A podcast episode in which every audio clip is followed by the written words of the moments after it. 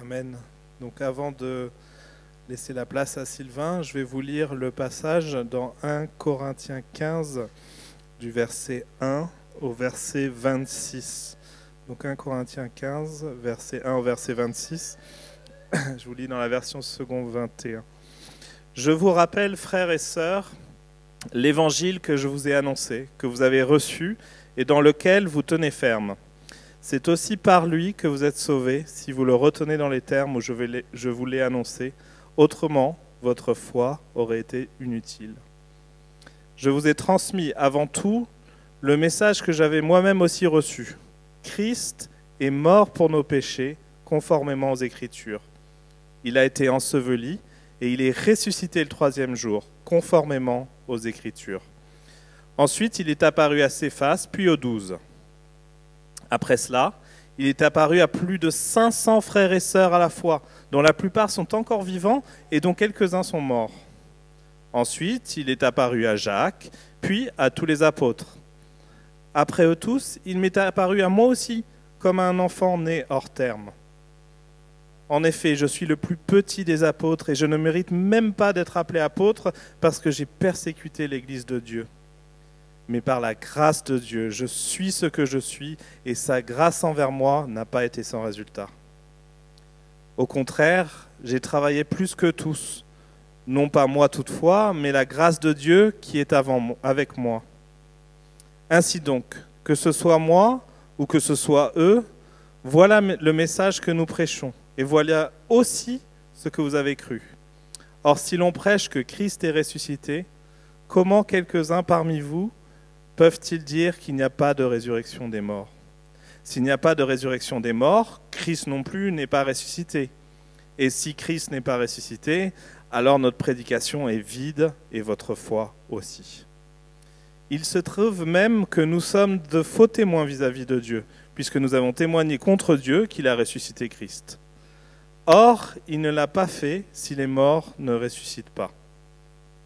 En effet, si les morts ne ressuscitent pas, Christ non plus n'est pas ressuscité. Or, si Christ n'est pas ressuscité, votre foi est inutile. Vous êtes encore dans vos péchés. Et par conséquent, ceux qui sont morts en Christ sont aussi perdus. Si c'est pour cette vie seulement que nous espérons en Christ, nous sommes les plus à plaindre de tous les hommes. Mais en réalité, Christ est ressuscité, précédant ainsi ceux qui sont morts. En effet, puisque la mort est venue à travers un homme, c'est aussi à travers un homme qu'est venue la résurrection des morts. Et comme tous meurent en Adam, de même aussi tous revivront en Christ, mais chacun à son propre rang, Christ en premier, puis ceux qui appartiennent à Christ lors de son retour. Ensuite viendra la fin, quand il remettra le royaume à celui qui est Dieu et Père, après avoir anéanti toute domination, toute autorité et toute puissance. En effet, il faut qu'il règne jusqu'à ce qu'il ait mis tous ses ennemis sous ses pieds. Le dernier ennemi qui sera anéanti, c'est la mort. Merci Tim. Et merci à toute l'équipe là pour euh, cette animation, l'équipe de Louange, merci beaucoup. Merci à ces demoiselles qui ont lu la parole de Dieu, ça m'encourage de voir nos, jeunes qui lisent la parole de Dieu. Alors je vais réitérer ce qu'a fait Tim pour commencer. Christ est ressuscité.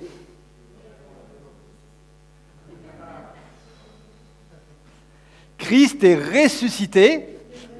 Bravo, c'était. Merci. Depuis mon jeune âge, j'ai 53 ans, j'ai peut-être vécu euh, une quarantaine de prédications de Pâques. Et, et, à peu près systématiquement, on a eu droit à, à cela et c'est une grande joie de pouvoir répéter Christ est vraiment ressuscité. C'est une bonne coutume. Aujourd'hui, que ce soit sur WhatsApp, Instagram, vous regardez un peu de partout, beaucoup de messages. Notre foi n'est point vaine, Christ est ressuscité, c'est merveilleux. On l'a même eu en ukrainien avec Geoffrey, et euh, c'était super chouette. Et c'est une bonne chose, et c'est une grande joie. C'est beau de proclamer ça. Mais après, ah, pas si me sert mieux. Qu'est-ce que ça change, cette affaire-là?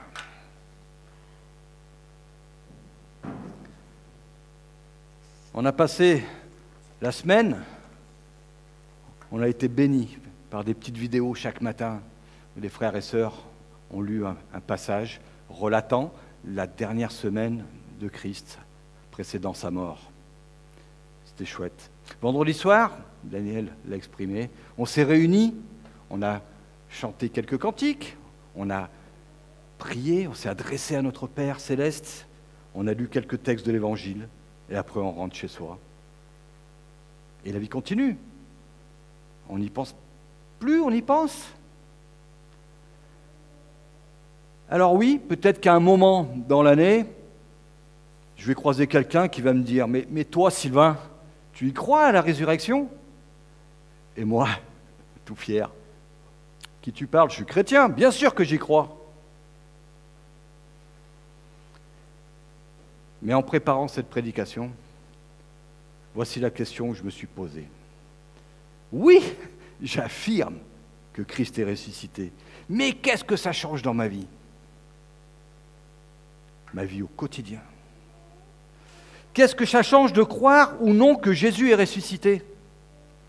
Est-ce que le message et l'enseignement de Jésus, je ne sais pas moi, aime ton prochain, partage, pardonne, ne convoite pas, sois fidèle, généreux. Ça suffit pour bien vivre, non? Eh bien, la réponse du Nouveau Testament est sans appel. Voilà le programme pour ce soir. La réponse du Nouveau Testament est sans appel. Si Christ n'est pas ressuscité, notre foi, c'est du vent, écrit Paul. Il emploie en réalité le mot kénos en grec. Ça signifie littéralement dépourvu de vérité, vide, sans résultat. Alors bien sûr, Paul, privilégié, a rencontré Jésus vivant après sa, crucifixion. Pardon. Il nous le confirme au verset 8 que nous a lu Tim. Et c'est sur cette rencontre qu'il a fondé toute sa vie jusqu'à mourir à cause de sa foi cette fois-là. Alors quand Paul entend que parmi les chrétiens de Corinthe, certains remettent en question la résurrection, il fait des bons. C'est pas possible. C'est pourquoi il commence par leur rappeler la bonne nouvelle, l'évangile. Le Christ est mort pour nos péchés. Il a été mis au tombeau et il est ressuscité le troisième jour. Et Jésus est ensuite apparu à ses faces, c'est-à-dire Pierre, aux douze apôtres, puis à plus de 500 disciples, à la fois à Jacques et à tous les apôtres, et puis à lui-même.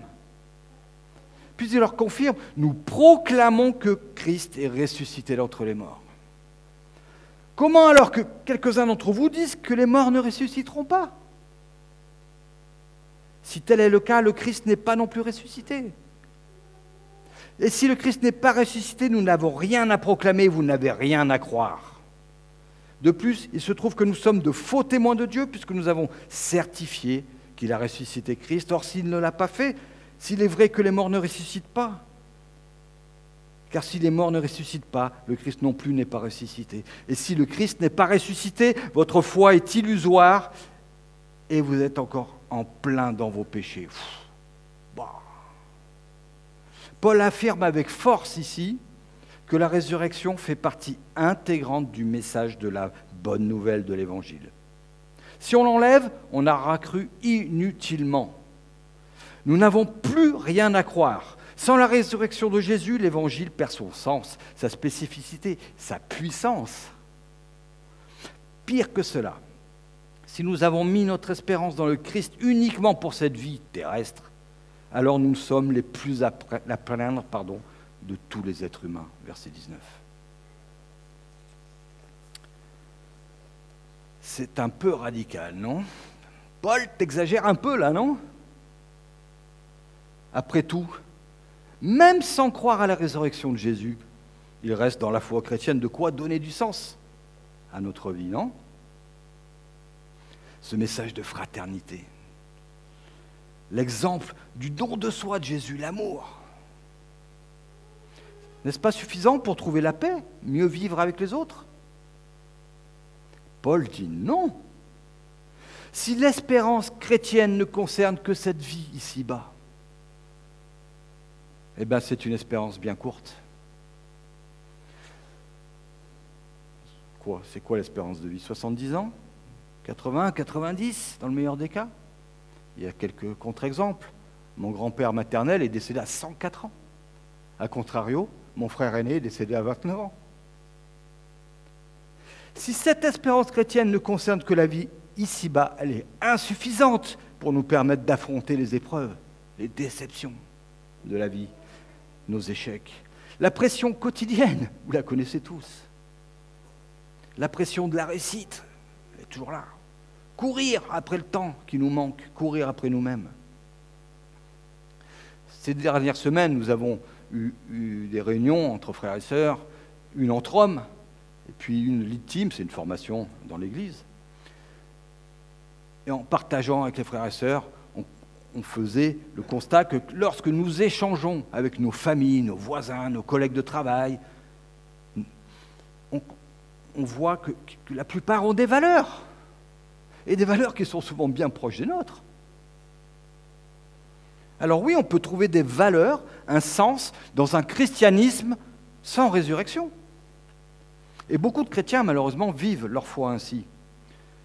Mais si Jésus n'est pas ressuscité, la foi chrétienne n'est qu'une méthode de développement personnel parmi tant d'autres. Un ensemble de croyances qui font du bien, c'est vrai, mais sans puissance particulière. Comme il y en a tant.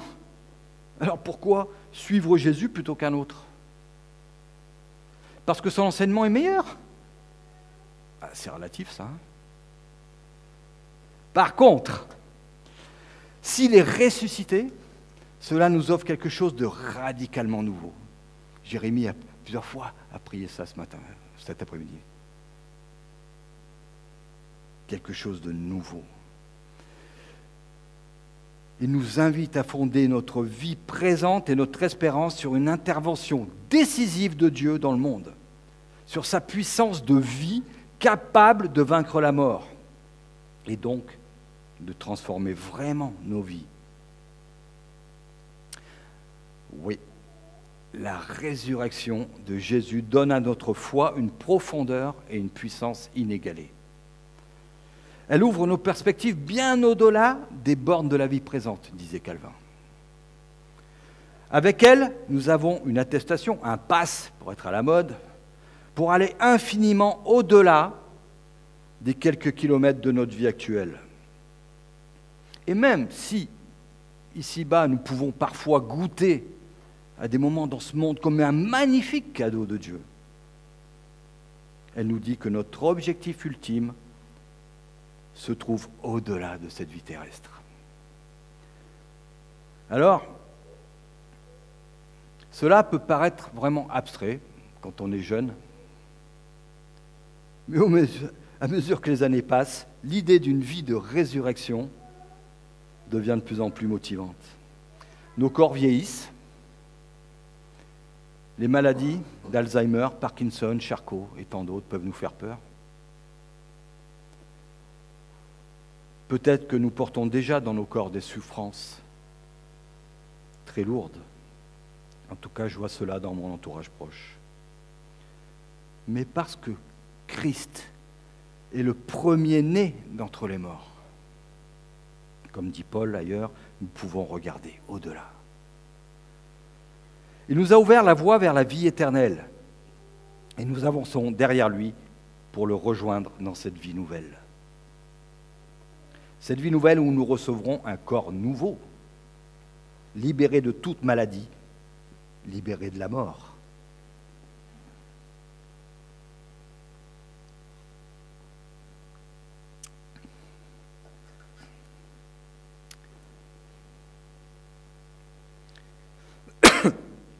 La résurrection, pardon, du Christ, il ne plus avoir de voix bientôt. Ça va revenir.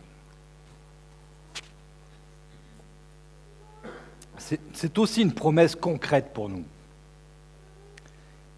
pour nous et nos corps. Si toutefois nous avons reconnu notre état de pécheur et avons demandé pardon à Dieu, chers amis, chers visiteurs, Dieu a tant aimé le monde qu'il a donné son Fils unique afin que quiconque croit en lui ne périsse pas, mais qu'il ait la vie éternelle. Si nous confessons nos péchés, il est fidèle et juste pour nous pardonner et nous purifier de toute iniquité.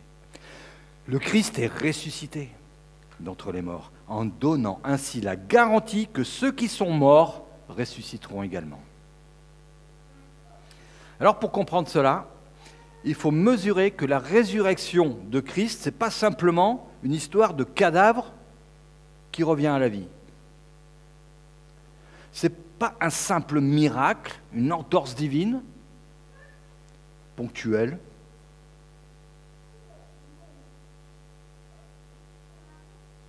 Par exemple, l'évangile de Jean nous relate la résurrection, résurrection de Lazare. Et si dans ce récit, Lazare a été rendu à la vie,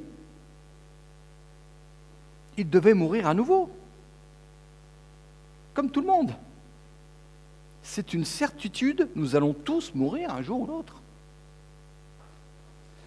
Le verbe employé dans la parole de Dieu pour la résurrection de Lazare, c'est anistémie.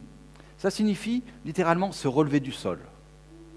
En revanche, le verbe employé pour la résurrection de Jésus est egeiro, se réveiller du sommeil de la mort, revenir à la vie. Jésus, lui, s'est réveillé dans un corps nouveau qui ne meurt plus. Sa résurrection fait partie d'un ordre nouveau, plus élevé, celui du monde à venir. Elle n'est pas une simple exception à la règle, mais la manifestation d'une réalité totalement neuve. Cette création nouvelle que Dieu établira à la fin des temps. C'est vrai, comme Lazare, Jésus est bien revenu à la vie dans un corps humain. Hein. Il pouvait être touché. Pierre raconte, nous avons bu et mangé avec lui après sa résurrection. Jésus a le même corps qu'avant. Il porte ses cicatrices de la croix.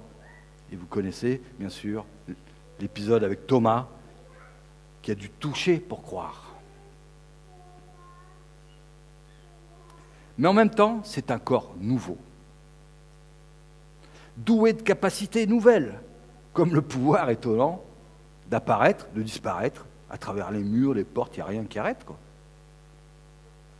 C'est un corps spirituel, dira Paul un peu plus loin dans ce chapitre, et je vous encourage, on s'est arrêté au verset 26, mais à la maison, continuez de lire ce chapitre. Paul l'image d'une graine plantée en terre. Je vous, je lis simplement les versets 42 à 43 de ce même chapitre.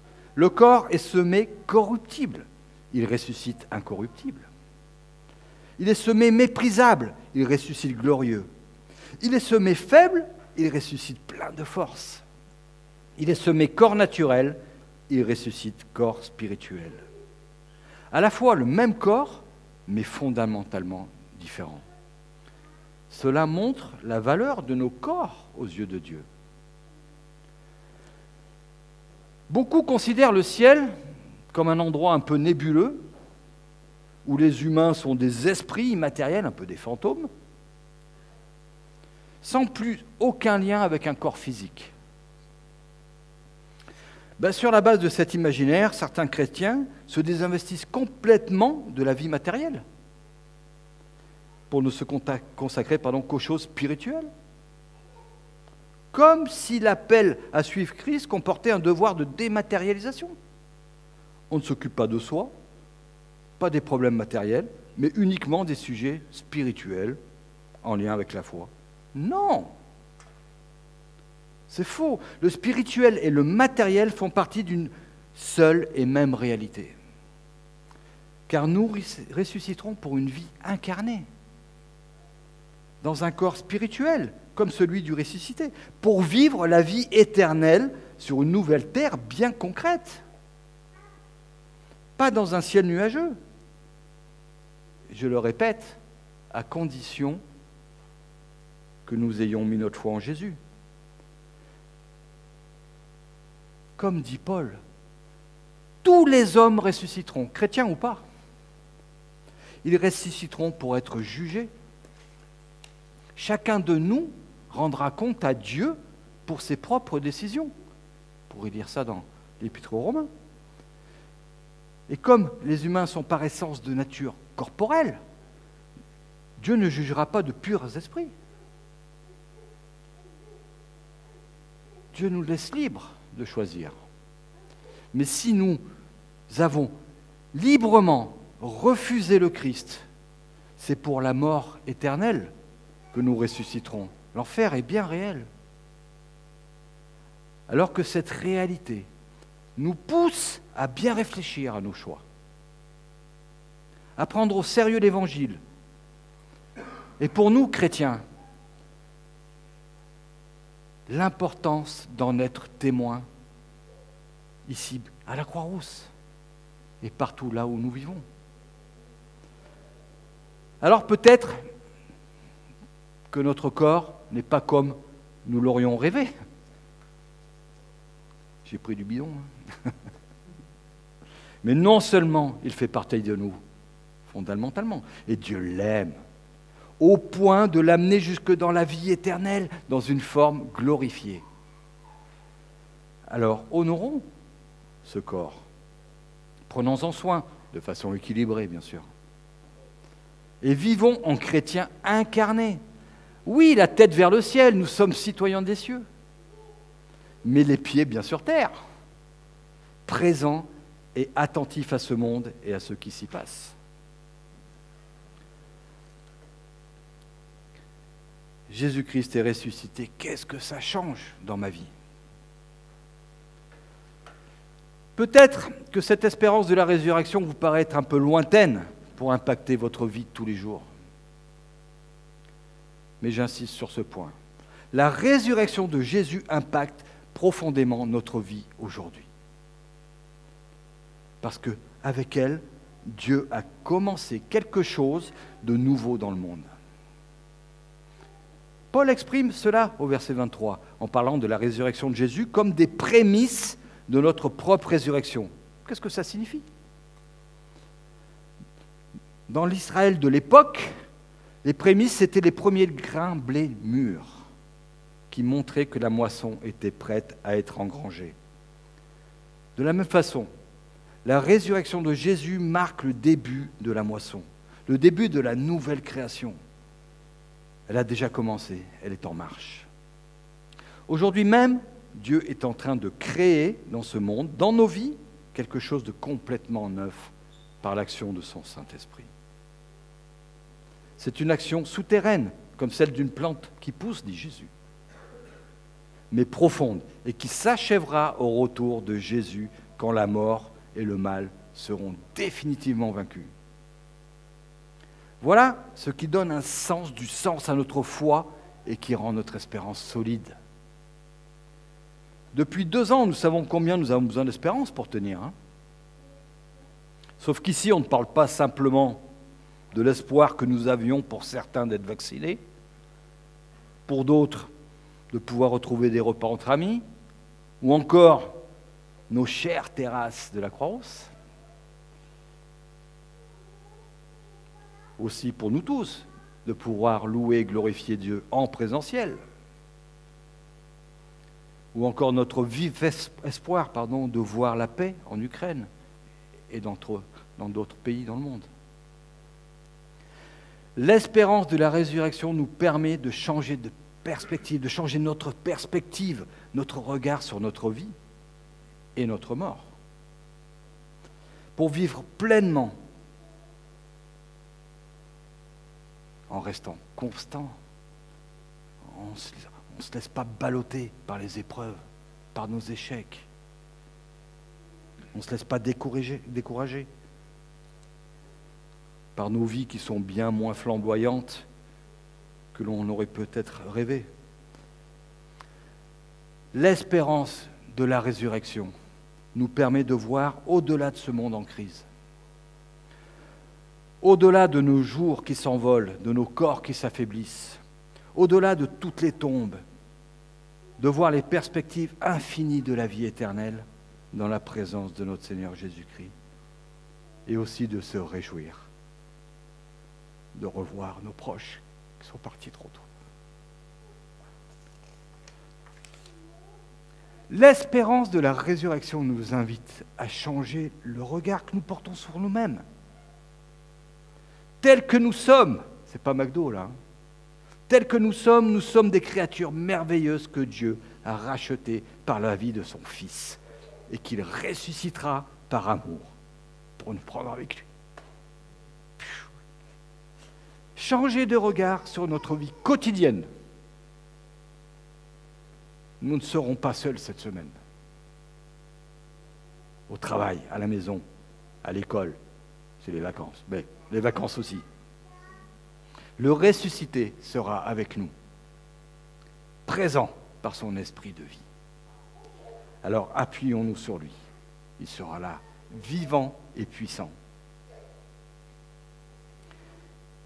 Oui, comme Paul le dit ici, parce que Jésus est ressuscité, notre foi n'est pas vide. Alors restons fermement attachés à cette bonne nouvelle. N'ayons plus peur de vivre, de vivre pleinement par la foi, dans la paix et la joie. N'ayons pas peur d'oser, d'entreprendre, de prendre des risques, d'innover, d'oser aimer, d'oser travailler à la réconciliation, d'oser partager l'amour de Dieu avec nos proches. Car Christ est ressuscité. Car Christ est ressuscité. Que cette bonne nouvelle remplisse nos cœurs, nos vies quotidiennes d'espérance, de joie. Je termine, vous pouvez le lire. Non, pas le lire là, peut-être je l'ai mis après, je ne sais plus. Voilà. Que le Dieu de l'espérance vous remplisse de toute joie et de toute paix dans la foi, pour que vous débordiez d'espérance par la puissance du Saint-Esprit. Amen. Prions. Notre Père, on veut tout simplement te prier que tu nous aides à découvrir chaque jour ton amour, toujours plus de ton amour. Merci pour tout ce que tu as accompli en la personne de ton propre Fils Jésus-Christ. Merci parce que tu nous as déclarés justes par sa résurrection. Merci parce que tu es avec nous tous les jours jusqu'à la fin du monde. Merci pour cette espérance de vivre avec toi pour l'éternité. Merci pour cette place que tu nous as d'ores et déjà préparée. On veut te louer ce soir tous ensemble encore, dans le beau nom de Jésus. Amen.